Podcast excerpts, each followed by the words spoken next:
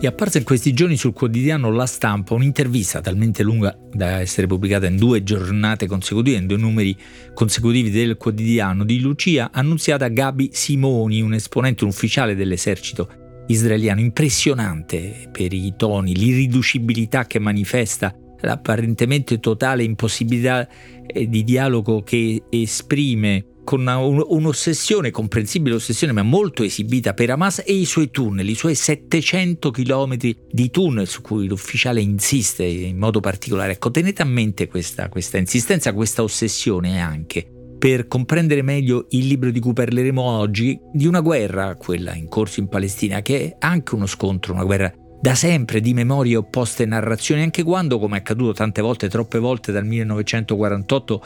eh, il conflitto esplode, la, la, dimensione militare, il sangue versato sembrano travolgere ogni altro aspetto, questa dimensione resta influente come in nessun'altra guerra al mondo. Credo eh, non si tratta solo di propaganda, si tratta proprio di storie, memorie e narrazioni opposte, alternative, apparentemente inconciliabili. Anni fa, grazie alla fondazione Alexander Langer, potemmo conoscere anche in Italia l'esperienza straordinaria di un gruppo di insegnanti israeliani e palestinesi che dopo una serie di incontri e confronti provarono a scrivere un libro di testo insieme, o meglio a condividere eh, su una serie di episodi le diverse narrazioni. Ecco, infatti il libro aveva due colonne parallele, scorrevano parallele in pagine opposte e al centro c'era uno spazio bianco come per provare a far convivere, se non conciliare quelle opposte narrazioni. In una bella intervista che apparve sulla rivista Una città, che tradusse questo libro straordinario col titolo La storia dell'altro, i professori parlavano di disarmare la storia.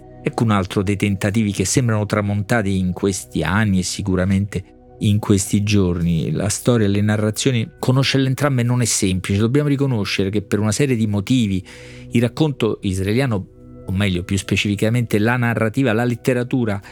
israeliana ha in Italia una popolarità superiore grazie soprattutto alla, alla, forza che hanno avuto tre grandi scrittori come Amos Oz, Abraham Yoshua e David Grossman che è l'unico ancora in vita e dietro di loro tutta una schiera di una scena letteraria molto affollata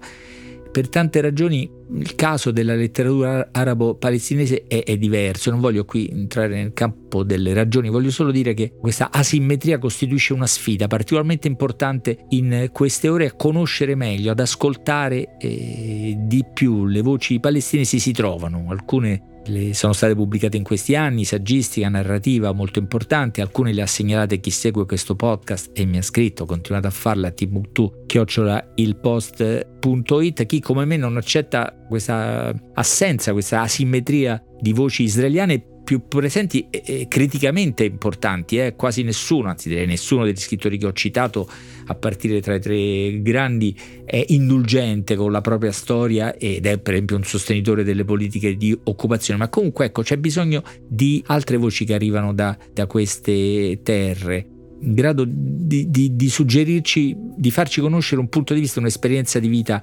diversa. Delle voci israeliane, per esempio in questo podcast, nell'episodio 129, una particolarmente incisiva, anche particolarmente impressionante, era quella di Yoram Kanyuk che ricordava la guerra che aveva combattuto nel 1948. Ecco, vi propongo un libro che non vuole equilibrare quello che abbiamo letto, detto finora in Italia e soprattutto per quello che mi riguarda in questo podcast, vuole solo sollecitare l'attenzione a un punto di vista diverso, accettare la sfida di conoscere il più possibile la storia di quei paesi e di quelle terre.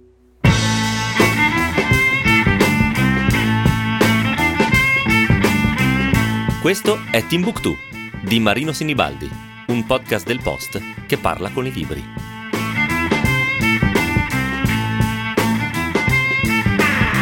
La più letta delle scrittrici palestinesi è Susan Abu Hava, anzi secondo alcuni il suo romanzo più celebre, Ogni mattina Jenin, ne ha fatto l'autore o l'autrice palestinese più letta di tutti i tempi. Non ho modo di verificare questo record, diciamo così, ma la scrittrice è molto interessante a partire dalla sua biografia. Susan Abulava è una famiglia che viveva a Gerusalemme prima dell'esilio. Lei è nata nel 70, nel 1970 in Kuwait, in esilio appunto un'infanzia complicata anche per ragioni eh, familiari. A Gerusalemme è tornata per vivere in un orfanotrofio, poi da adolescente è andata negli Stati Uniti dove vive e scrive in inglese. In Italia Feltrinelli ha pubblicato tre eh, suoi eh, romanzi, ma anziché il primo e più famoso, Ogni mattina Jenin, appunto, trovo in questi mesi più significativo il secondo, Nel blu tra il cielo e il mare, tradotto da Silvia Rota Asperti, perché questo libro, che è del 2015, si svolge a Gaza, racconta tra le altre cose l'ascesa di Hamas, la costruzione dei tunnel e dei cunicoli, quelli che ossessionano l'ufficiale Gabi Siboni nell'intervista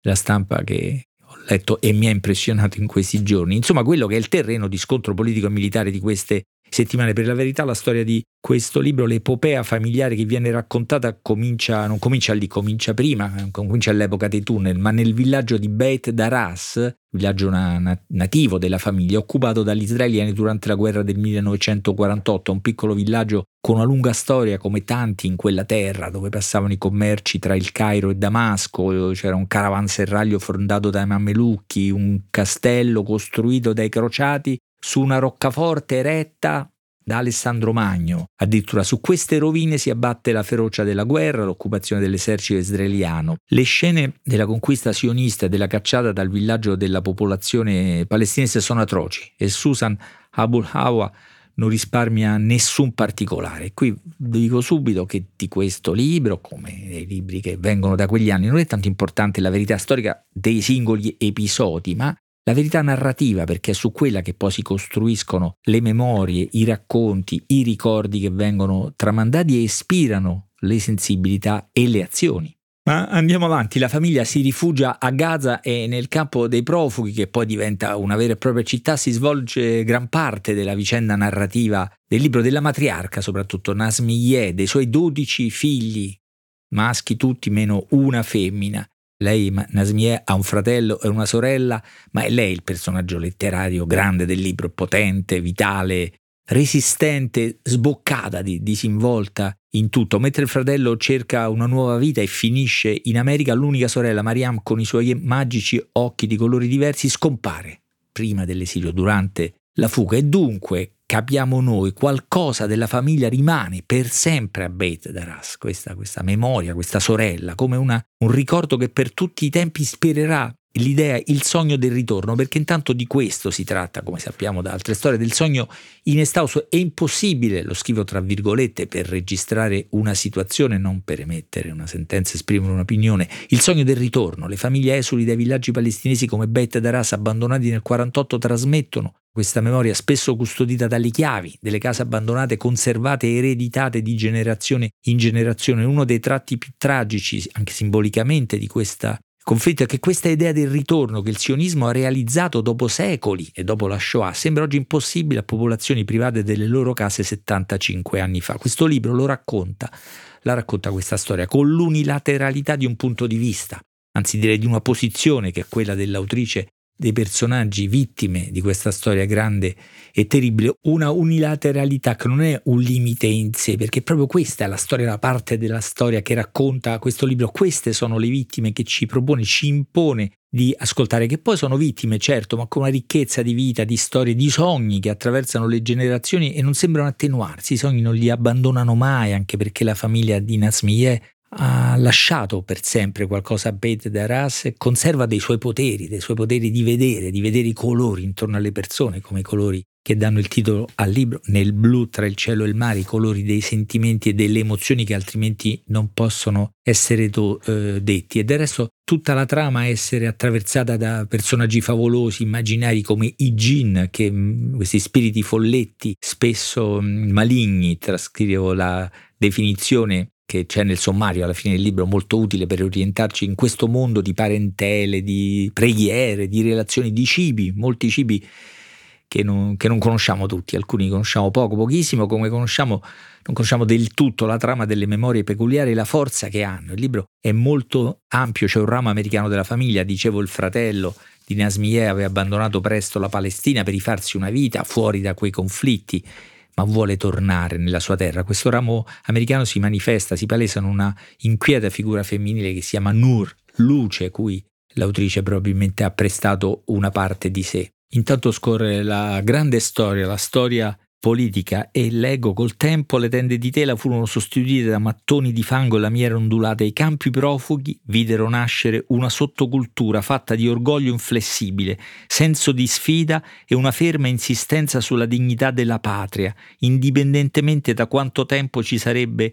voluto o a che prezzo. I campi sarebbero diventati l'epicentro di una delle situazioni più problematiche del mondo e dalla loro calca sarebbero nati alcuni dei più grandi poeti e artisti arabi e là, nel cuore dell'esproprio nazionale, mi fermo qui perché questa formula, l'esproprio nazionale, esprime bene la coscienza, il modo in cui la storia è vissuta e si è, si è, realizzata, cresce l'umiliazione, l'umiliazione anche di dipendere per esempio dagli aiuti delle agenzie delle Nazioni Unite eh, che assiste i profughi palestinesi, anch'essa al centro in queste ore di aspre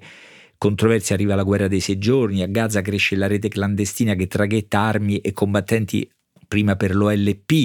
eh, si moltiplicano gli scontri tra la disperazione di queste ghetti diventate città prigioni, dei checkpoint già attivi e cito l'intoccabile solitudine dell'esilio, cresce anche il conflitto tra l'aspirazione a difendere la, proprio, la propria cultura, le sue radici e i giovani che nei campi cominciano a manifestare preferenze culturali diverse, per esempio ad ascoltare rap, ma assicurano non è israeliano. E arriva Hamas e eh, l'epoca dei tunnel, quel reticolato di arterie e vene, scrive Susan Abul Hawa, quel reticolato di arterie e vene sotterranee con tutto un sistema di funi, leve e carrucole che 24 ore al giorno, 7 giorni su 7 pompava fuori cibo, pannolini, benzina, medicine, batterie, musicassette, assorbenti per la mamma, pastelli per Red Shell e ogni altra cosa possibile e immaginabile che riuscivamo a comprare dagli egiziani. I tunnel intralciavano il progetto di Israele di metterci a dieta, così cominciarono a bombardarli, un sacco di gente rimase uccisa, ne scavammo altri più grandi, più profondi e più lunghi, loro li bombardarono di nuovo, ancora più persone vennero uccise, ma i tunnel rimasero simili a un sistema vascolare vivente, quello che è appunto al centro delle ossessioni israeliane del conflitto di questi giorni, un libro ampio eh, con, con, in cui c'è la cronaca anche, gli eventi pubblici di quegli anni, la Red Shell, la bambina che si chiama così, che avete sentito citata, prende il nome dal tentativo diciamo, di onorare Rachel Corrie, cioè la ragazza americana uccisa da un tank israeliano mentre difendeva col suo corpo una casa palestinese, ma c'è anche nel libro la vicenda di Gilad Shalit, cioè il soldato israeliano catturato da Hamas e scambiato infine con mille prigionieri palestinesi. E questo, trionfo, mille a uno, così veniva definito, questo trionfo di Hamas rafforza la sua popolarità. Tra questi mille liberati c'è anche il figlio combattente di Nasmiyeh, la nostra matriarca, la protagonista del libro, che intreccia quindi sempre la storia pubblica e la vita familiare. Tutto il libro è occupato da questo intreccio ed è dominato dall'irreparabilità di quello che vi è accaduto nelle prime pagine, l'abbandono, la cacciata dal villaggio natale. E in questo, in questo clima, in queste vicende, non c'è, mi sembra, in queste pagine mai un tratto di umanità in nessun israeliano. Forse sì, c'è un soldato in un checkpoint un po' più gentile degli altri, qualche centinaio di pagine dopo, qualche decina di anni eh, dopo. Ora, questa unilateralità non può essere eh, ignorata, mentre la storia familiare che viene raccontata con le nascite, le gravidanze, i viaggi, gli abbandoni, le discussioni è dire, colorata, variegatissima, la storia politica è netta, c'è un bianco e nero domina tutte le vicende raccontate e tutta la, la, visione, la percezione, il racconto dei personaggi del libro. E questo ci colpisce naturalmente. Forse dovremmo ricordare che nei grandi scrittori israeliani è presente un tentativo maggiore forse di capire la storia e le ragioni altrui, ma con la stessa onestà, con la stessa onestà bisogna riconoscere che a parlare qui sono quelli che ora sono tragicamente, sanguinosamente i vinti e che è difficile chiedere loro eh, equanimità, addirittura magnanimità. Però questo, con questo disagio dobbiamo fare i conti. È inevitabile ed esattamente l'esito che ci si aspetta da un libro eh, del genere, da un punto di vista del genere, con l'impressione che alla guerra di, di Hamas a Israele e alla guerra di Israele contro Hamas non ci sia alternativa. A Susan Abul Hawa va riconosciuta la forza con cui esprime questa posizione, questo punto di vista non saprei se militante, disperato o armato, lo dico per ricordare quel sogno tramontato forse di disarmare la storia e la memoria. Questo porta la scrittrice a disprezzare ogni tentativo di equiparare quindi di, di, di, ascoltare le voci e di rispettare le vittime in modo simile in un intervento pubblico molto aspro, molto discusso, ha criticato duramente il libro Apeirogon di Colum McCann e, e la lettura che ha ricevuto, incontrato in tutto il mondo, che è sembrato un tentativo anche amato, ammirato, di ascoltare comunque anzitutto le vittime, noi ne abbiamo parlato, le due vittime, le vittime palestinesi e israeliane protagoniste di quel libro, non ne abbiamo parlato nell'episodio 72 di questo eh, podcast. Ecco, la forza di polemica di Susan Abulawa è, è, è, questa, la esprime con suggestione, la suggestione colorata nella maestria del, del, suo eh, romanzo, ma con molta nettezza, con molta fermezza. ripeto, non è tanto la verità che in questo caso è in discussione, la verità è un compito della storia, ma si tratta di narrazioni che sono in grado di costruire le memorie, costruire le coscienze, ispirare anche le azioni che vediamo in questi eh, mesi. Per questo dobbiamo raccogliere la straordinaria occasione che ci offre l'esuberante e tragico racconto di Susan Abulhawa in Nel blu tra il cielo e il mare, ma scrivetene voi cosa ne pensate quando anche la letteratura entra in un campo di controversie così atroce a timbuktu-post.it.